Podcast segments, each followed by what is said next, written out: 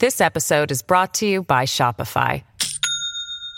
Do you have a point of sale system you can trust, or is it a real POS?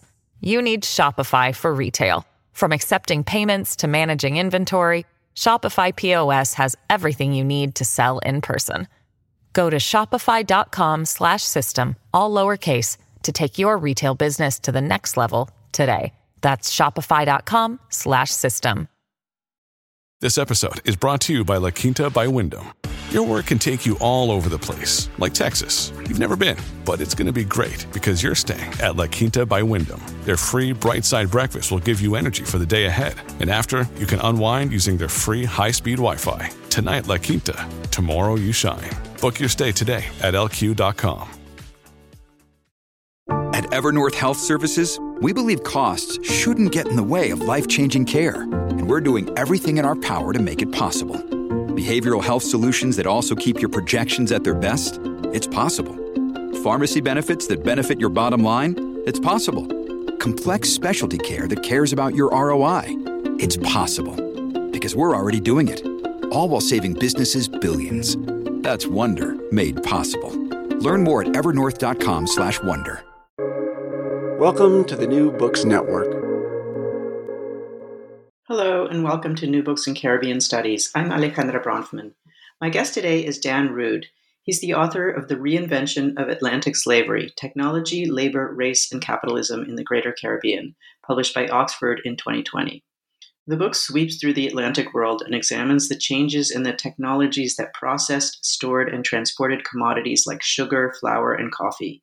He shows readers the ways that changes in the machinery and technology were driven by and connected to slavery and the enslaved people who often had the highest level of expertise about these machines. It's really fascinating. Hi, Dan. Thanks for joining me today. Oh, it's going to be fun. I'm looking forward to the conversation.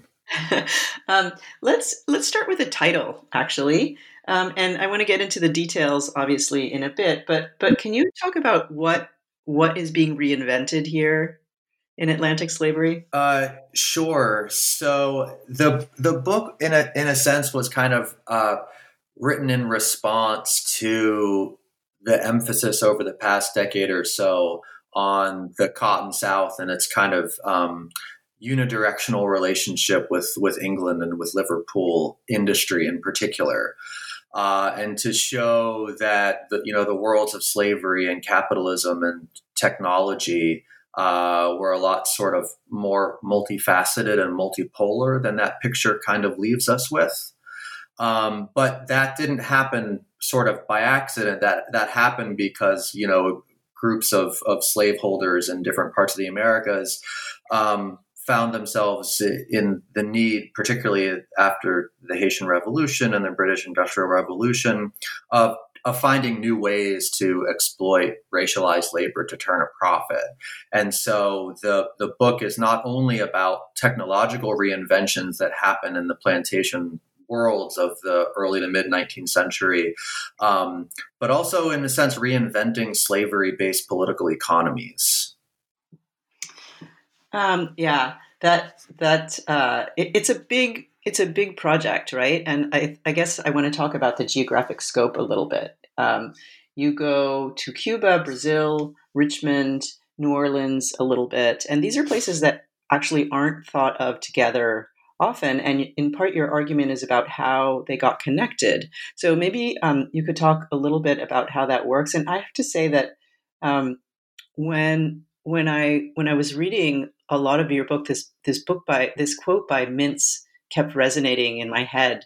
I don't know if I'm not going to be able to reproduce it, but it's the it's the quote where he sort of talks about the enslaved labor produced the income to to run you know the factories that produced the shackles that then got shipped back to to to keep them in place like there's this kind of this kind of network of connection and and economies of of labor that it, it seems like you were tapping into that as well. Yeah.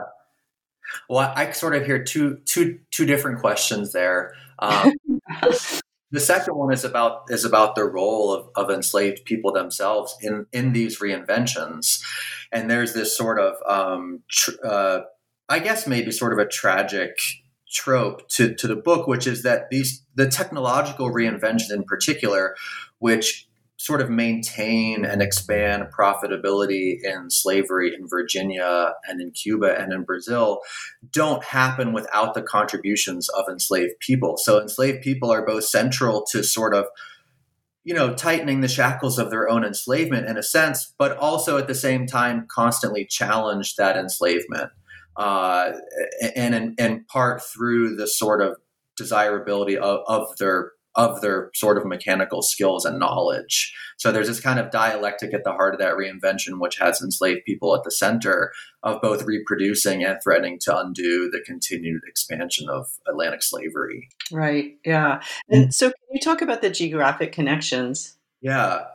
Um, so the ge- do you want me to tell you the sort of story, like how, how I started kind of tracing these? Yeah, I'm really interested in um, in in how that in how you sort of figured out that all these places were so connected because that's that's the part of the the book that when you're telling those stories, I just it blows me away because on the one hand, it seems so obvious once you state it, but no, it, it just hadn't I hadn't thought of all of those those kinds of connections. So I um I don't I don't often, I don't typically consider myself as like a traditional sort of archives based historian who says things like just follow what you find in the archives. Mm-hmm. But I, ironically, that is kind of how this happened. Um, when I was sort of an early doctoral student, I had become interested in, you know, you know, very basic stuff about um, employment and exploitation of enslaved people outside of agriculture. So what's called industrial slavery and I had planned on doing this uh, grad seminar paper on the Tredegar Ironworks, um, which was this, you know, among certain Civil War historians, is this kind of famous company that manufactures all this railroad equipment um, for the Confederacy, but used large numbers of enslaved people to do so before the Civil War as well.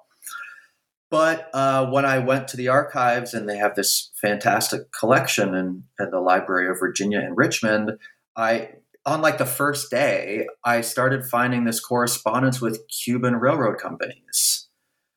Um, and that was very surprising to me because the story of this company had always been told in a very sort of Southern nationalist kind of vein. Um, and yet there was this whole sort of submerged transnational Caribbean imperial slavery story that hadn't been told.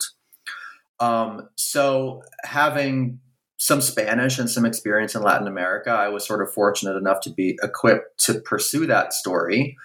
Um, and and that was the and that was the first piece of it.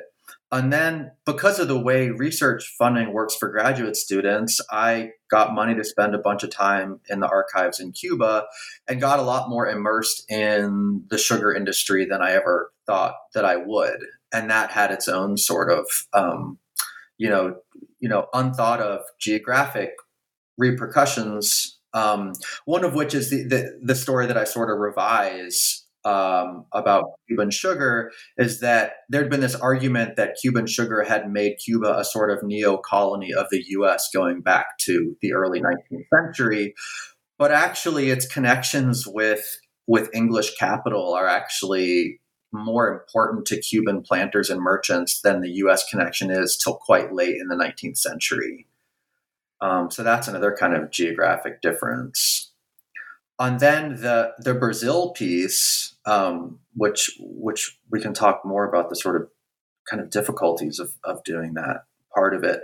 Um, I just it was one of those old stories of you know showing up in the archives in Virginia and one of the archivists there, who's also a historian, saying, Hey, has anyone talked to you about the flour mills in Richmond? And I was like, I've never thought about a flour mill once in my entire life. What's what's happening? and he just started telling me, you know, the story that I end up telling in the book, which is um, that there's some of the sort of largest kind of unified factory enterprises in the United States in the 1850s, and a lot of the stuff is is going to Brazil. Um, so certain people kind of knew that this existed, but they sort of, in a way, functioned on the margins of the discourse of Atlantic slavery. They're more like Civil War scholars um, who happen to know these things. Um, and so, yeah, so then it's just a matter of just continuing to try to untangle those threads of connection and to figure out why those geographic connections made sense for the people who engineered them.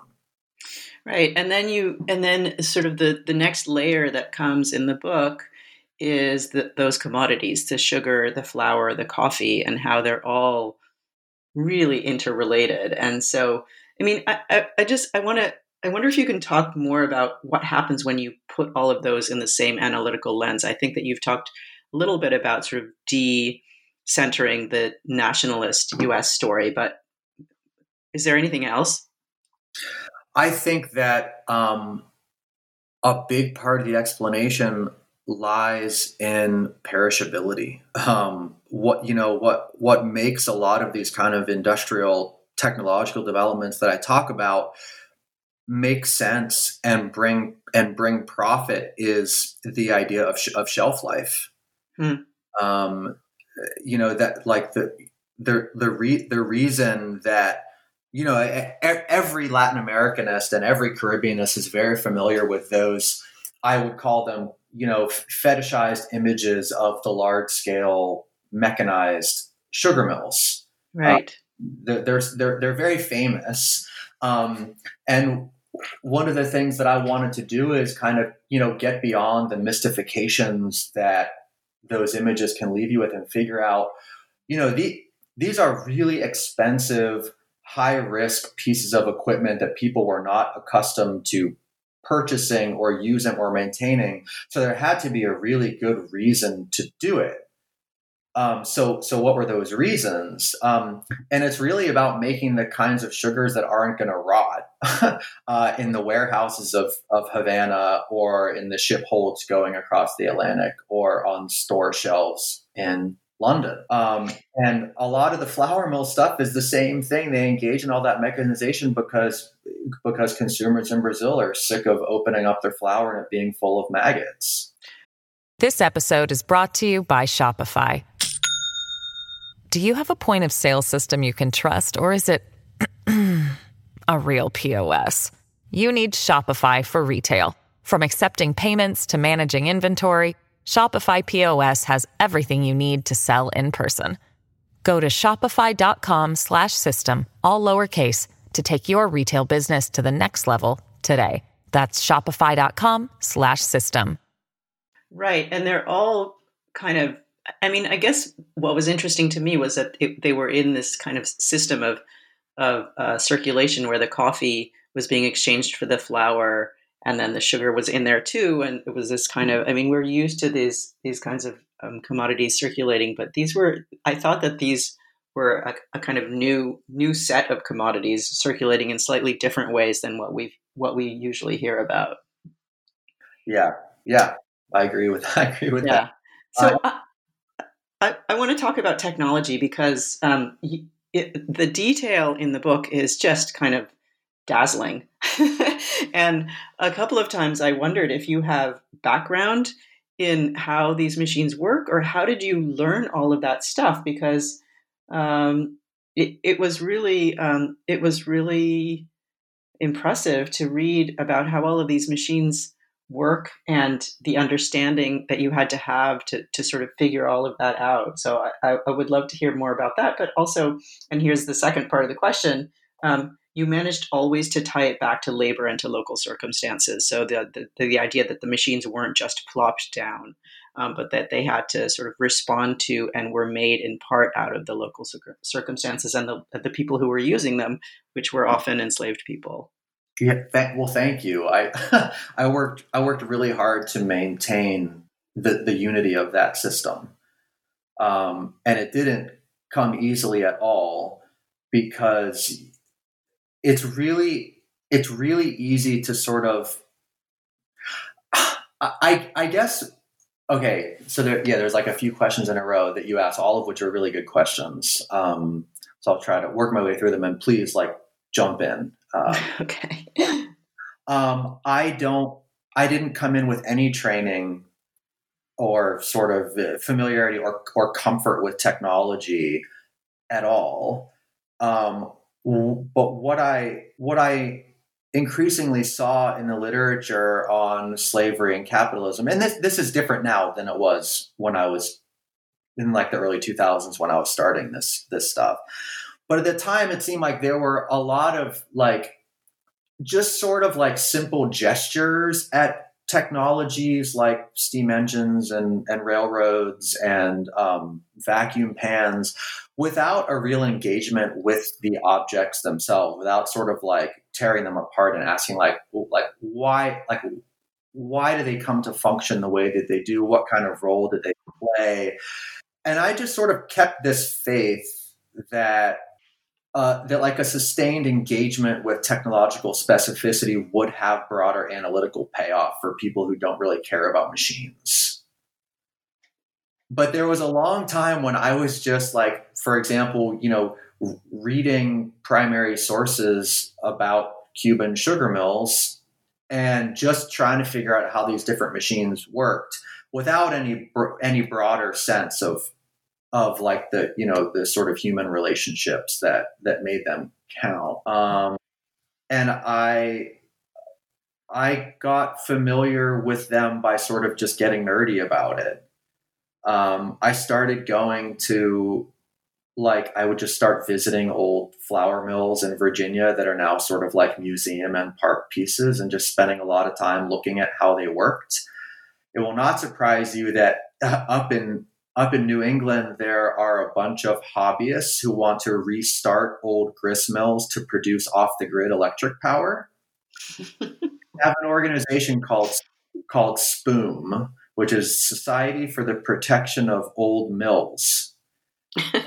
I joined in 2010 and I went on a tour um, in New Hampshire um, uh, this sort of day long bus tour um, with all these folks. And we just went and like looked at these reconstructed grist and flour mills. And I could sort of, you know, go into the basement and like watch a water wheel function and start to spin these gears.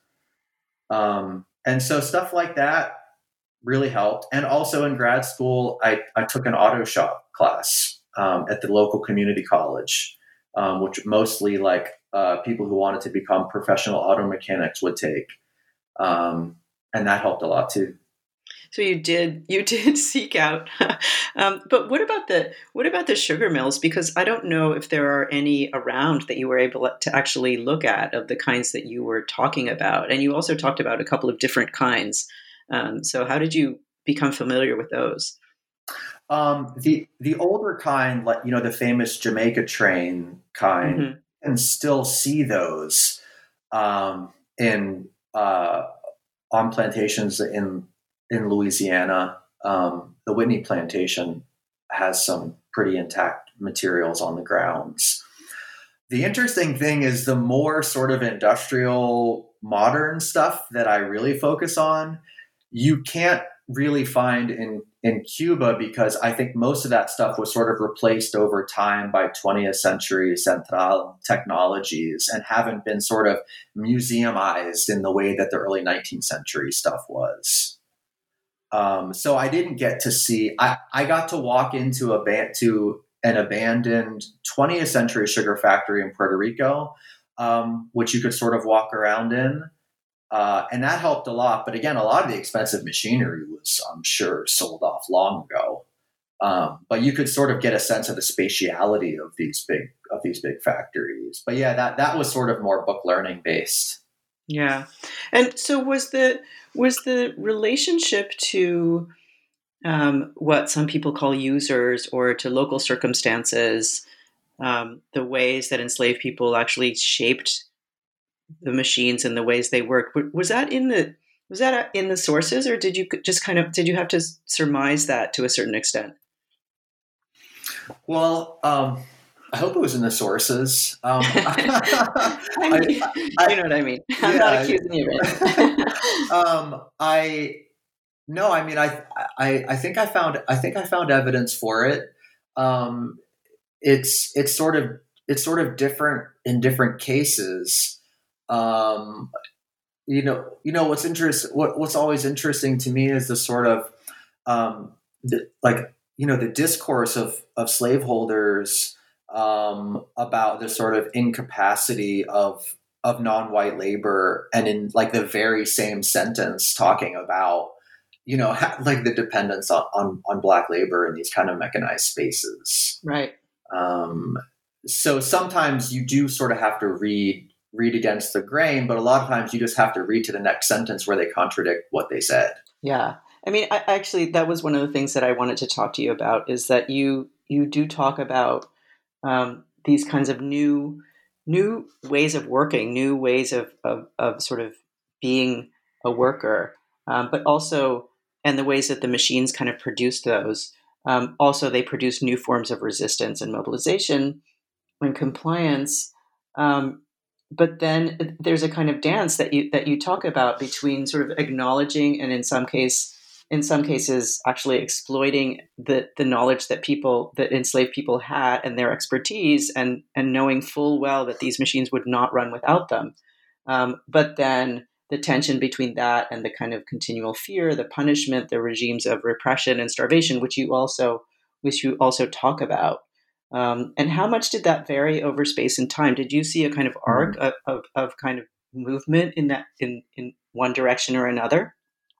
Well, no, I think it I think it varied across across the spaces that I looked at. I mean, no, nowhere beyond the Cuban sugar mill did I see the like the new spatial architecture of industrial sugar making and the new ideas of of kind of, of, of racist hierarchy be so clearly intertwined and mutually reinforcing, right? So, th- so this new idea, you know, in, in the eighteen in the eighteen forties, that you know that Chinese workers sort of being machine like in themselves belong inside the sugar mill and and and black workers kind of belong in the sort of less technologically intensive but more coercive uh, fields.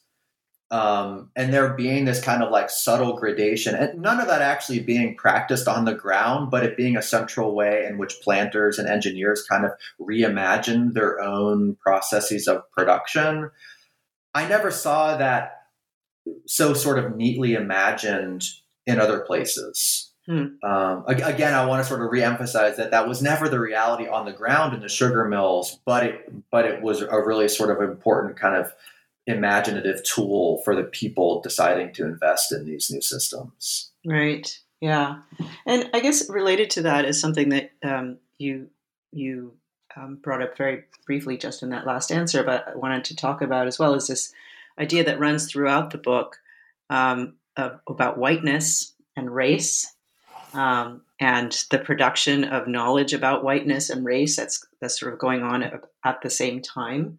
Um, the relationship of that to, to kind of ideas about purity and technology and consumption. I thought a lot about Ortiz and Mintz kind of together um, it, it, when you were when you were writing about those kinds of issues. And can you walk us through that argument about whiteness that that you that you, that that kind of echoes throughout the book? I'm trying. I'm trying to remember. Um, I'll, I'll, I'll do my best. Uh, so I, I mean, and this is like a sort of interpretive gambit in the book that I've, I've kind of gotten most pushback on. Mm-hmm. Um, but it, I, I feel like it, it's easy. It's, it's easy to make the move that like, okay, people like, people like white sugar because the, because white skin was more valued or something like that. Um, I, I'm not saying that. I'm trying to say something more specific than that. That what like that the connection between whiteness and value and blackness and a different kind of value undergo this transformation in this world of the second slavery I talk about in, the book. And I, I, think you know it's most clear in the case of sugar, but it's definitely pretty clear in the case of, of flour as well um, that like like the wider the wider that mechanical technologies are able to make these products, um, the the the more kind of value accrues to them. But it's like particular kinds of value, like uh, not just whiteness, but like fineness and dryness. Um, and purity and kind of resistance to decay um, and sort of you know brownness and blackness um, are are sort of reposited as um, sort of like ever present threats, particularly within sugar. Like when sugar sort of breaks down, it becomes this kind of brown sugar and it can even burn and become black and completely, completely without value. Um, but there's this idea, there's this way in which these colors and the values they come with get recast in the early 19th century in kind of analogical ways in the world of commodity and the world of biological racist thinking. And I try to sort of draw out how specific those similarities were in the hopes of making this argument that the world of commodities and the world of racist thinking are kind of informing one another. And I'm not sure how successfully I did that. Well, I think uh, I think there it does it does resonate, right? And uh, there's probably not a way that you're going to, you know, draw sort of very direct connections or or or or um, uh, you know make that kind of a of an argument, but the idea that the the value and the privileging of white, you know, white food. Anybody who has kids knows oh that oh my gosh, you know yes. white bread white bread is the thing right yeah. um, and so there is a relation it does seem like there is a relationship to purity and food and race and kind of the kinds of um, you know caste hierarchies that exist in latin america that um, they seem they seem to reinforce one another if if not being completely you know kind of causally related or something so one of the things i thought was really interesting that came out of the um, the sort of commodity discussion about, about color is whiteness becomes associated with value but also with like frailty and evanescence mm. like it's this thing that you can strive toward but never quite full, never quite fully get there. And if you get there, if you're able to sort of isolate it from all these pollutants, it always threatens to break to break down with a sort of invasion or incursion of non-whiteness, which is like molasses in the case of sugar. Mm-hmm. Um, and 19th century biological, like sort of early biological racists are starting to think about about white skin in the same kind of way. Like like it's actually brownness and blackness that are kind of like ro- like like robust and unavoidable and, and, and actually natural. And so what what these kind of like you know plantation food scientists, I guess you could call it, they're not interested in giving you something natural. They're interested in extracting this this this valuable, sweet, unspoilable lifelessness from the core of this kind of natural world of the farm. Right. And that's where value lies in kind of like stillness of the organic process. But it also seems to be a value that's accrued but then hidden because it, it, it has to do with all of the labor that goes into producing those very quote unquote pure products, right? Right, exactly. And it's that very anxiety about the indispensability of, of non white makers making this pure whiteness that makes these these um, these closed off, vacuum sealed um, you know, you know, instrument analyzed machines so seductive to so many elite planters because yeah. they can get that they can actually get a sort of like this illusion of kind of medical insulatedness from right. pollution. Yeah, kind of sterility or something. Yeah, exactly. Yeah, yeah.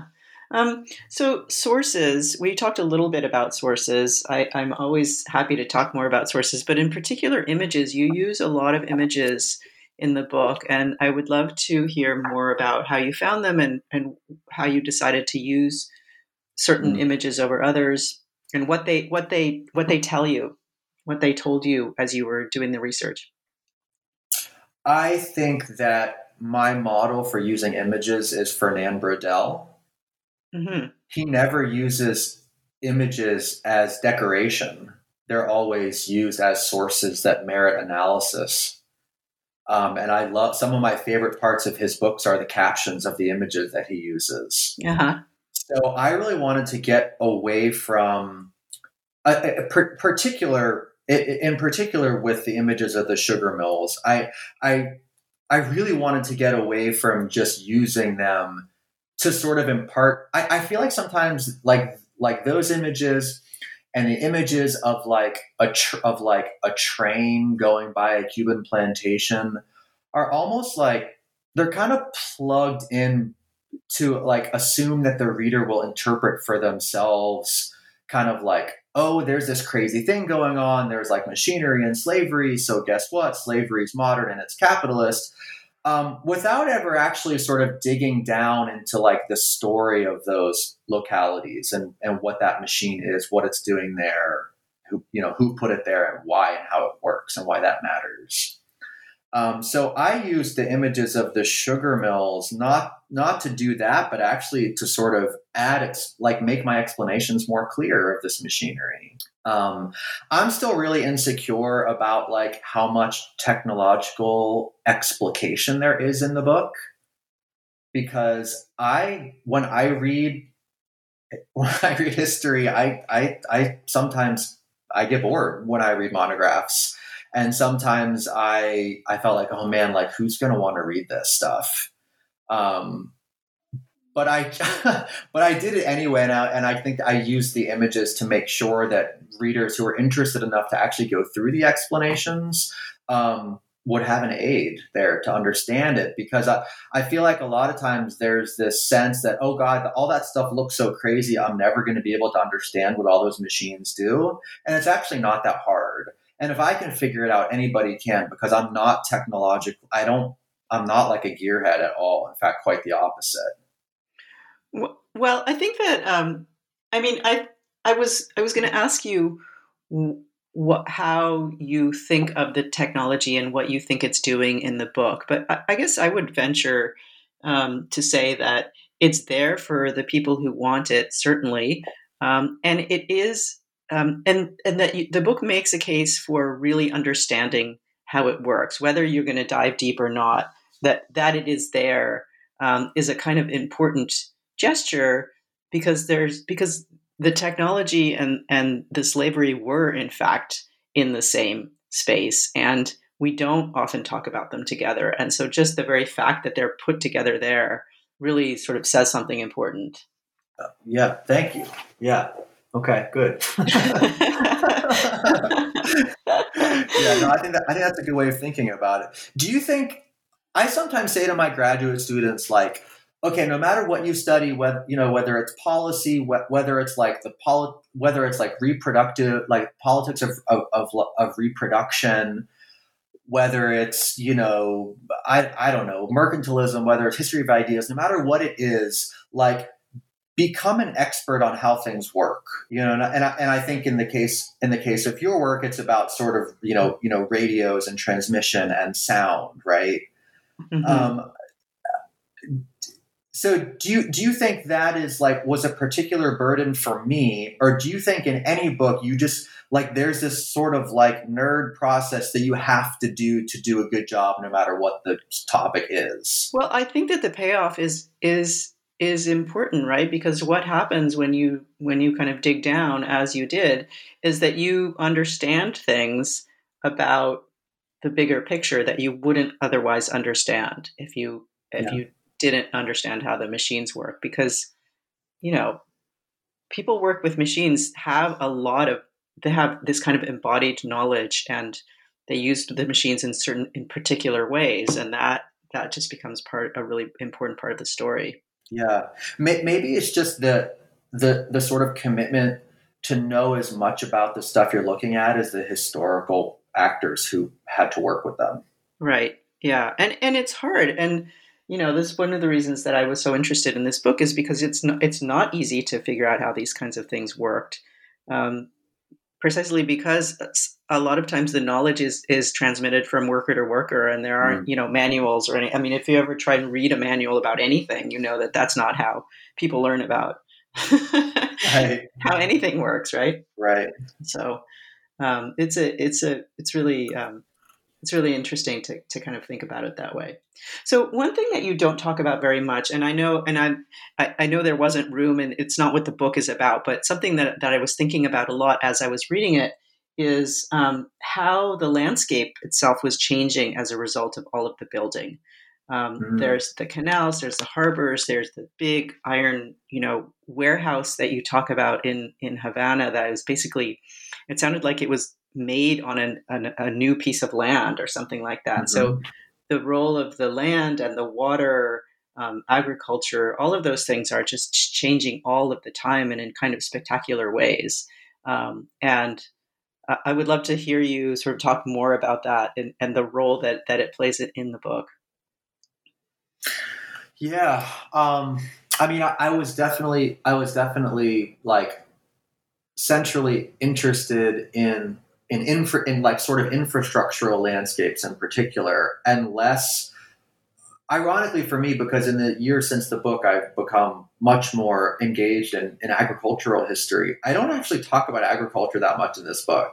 Right. Um, so most of the land, most of the landscape stuff I talk about, yeah, is is is uh, you know, like you said, our canals and railroads and sort of, you know, our artificially human made landscapes in, in the bays and waterways. Mm-hmm. Um, and what I, and, and those are reinventions as well. Those are technologies as well. And what I wanted to get at is the ways in which those different infrastructural commitments by, you know, colonial states um, and, and elites um, had sort of you know, like repercussions for um, for for the distribution of, of economic power amongst different groups. You know, I have this the whole chapter about the warehouse revolution in Havana Harbor is really about in, in the wake of this of of this massive slave uprising and um, an even more massive repression of it called La Escalera. Um, really contributes to this to this very large renovation of the whole way in which sugar is shipped in and out of Havana Harbor. Um, but really, it's about breaking the power of, of black controlled dock worker groups on the old sort of colonial Havana wharves. Um, it, it's not about that whole story necessarily, but you can't separate the class conflict from the sort of efficiencies of moving sugar in a more industrial way. Right. Yeah. Um, so I've taken up a lot of your time. I have two last questions. One is um, just to ask you about the kind of U.S. historiographic perspective. I I, I can uh, you know uh, coming from the Caribbean or Latin Americanist perspective, I can see how this is a really important book for the Cuban or the Brazilian historiography. But what what do you what what do you think it does to the U.S. historiography? Well, the time period that I study, um, uh, the, the spotlight has been on the on the almost exclusively on the Cotton South for a long time, uh, and some recent, you know, v- like very big, very wonderful, influential books. Um, Sven Beckert's book and Walter Johnson and Ed Baptist are the three big ones um, have have really sort of you know brightened even brightened the spotlight on the cotton Southwest even more. And there's this idea that the sort the quote unquote old South, which is the sort of, you know, Virginia, Maryland, South Carolina, Georgia, basically function as ways to produce more cheap enslaved people for to sell to the cotton Southwest. Um, and my book shows that there's still a lot more going on in those sort of older South states than than get talked about in that historiography. So it's sort of saying like we still need to pay attention to what's happening here. Mm-hmm. I see. Yeah, that's great. Um, so you you mentioned very um, briefly that you're thinking about agriculture now. Is that a new project? Yeah, I'm, I'm writing a I'm writing. Uh, a book on the plantation in American history from basically the 1650s to the present day um, for for a for Liveright for a for a trade press, um, oh. and mm-hmm. it's it's it's U.S. it's U.S. focused, um, but it starts it starts in the Caribbean. It starts in Barbados, of course. Um, but really starts with the English agricultural revolution in the 17th century. Um, because a lot of the first sugar planters in, in, Barbados are sort of are sort of refugees of the English Revolution, um, and, and get pushed out of certain parts of England and want to get their land and their wealth back, and they make it happen by pioneering the slave plantation in Barbados, and that eventually gets transferred to South Carolina and Georgia and on and on. Um, so, but the, the new book is much more about you know plantations writ large and not necessarily the sort of industrial shadows of those plantations. That sounds fascinating. I will look forward to it. I look forward to writing it. uh, thanks so much for talking to me today. Yeah, this is really fun. Thanks, Alejandra.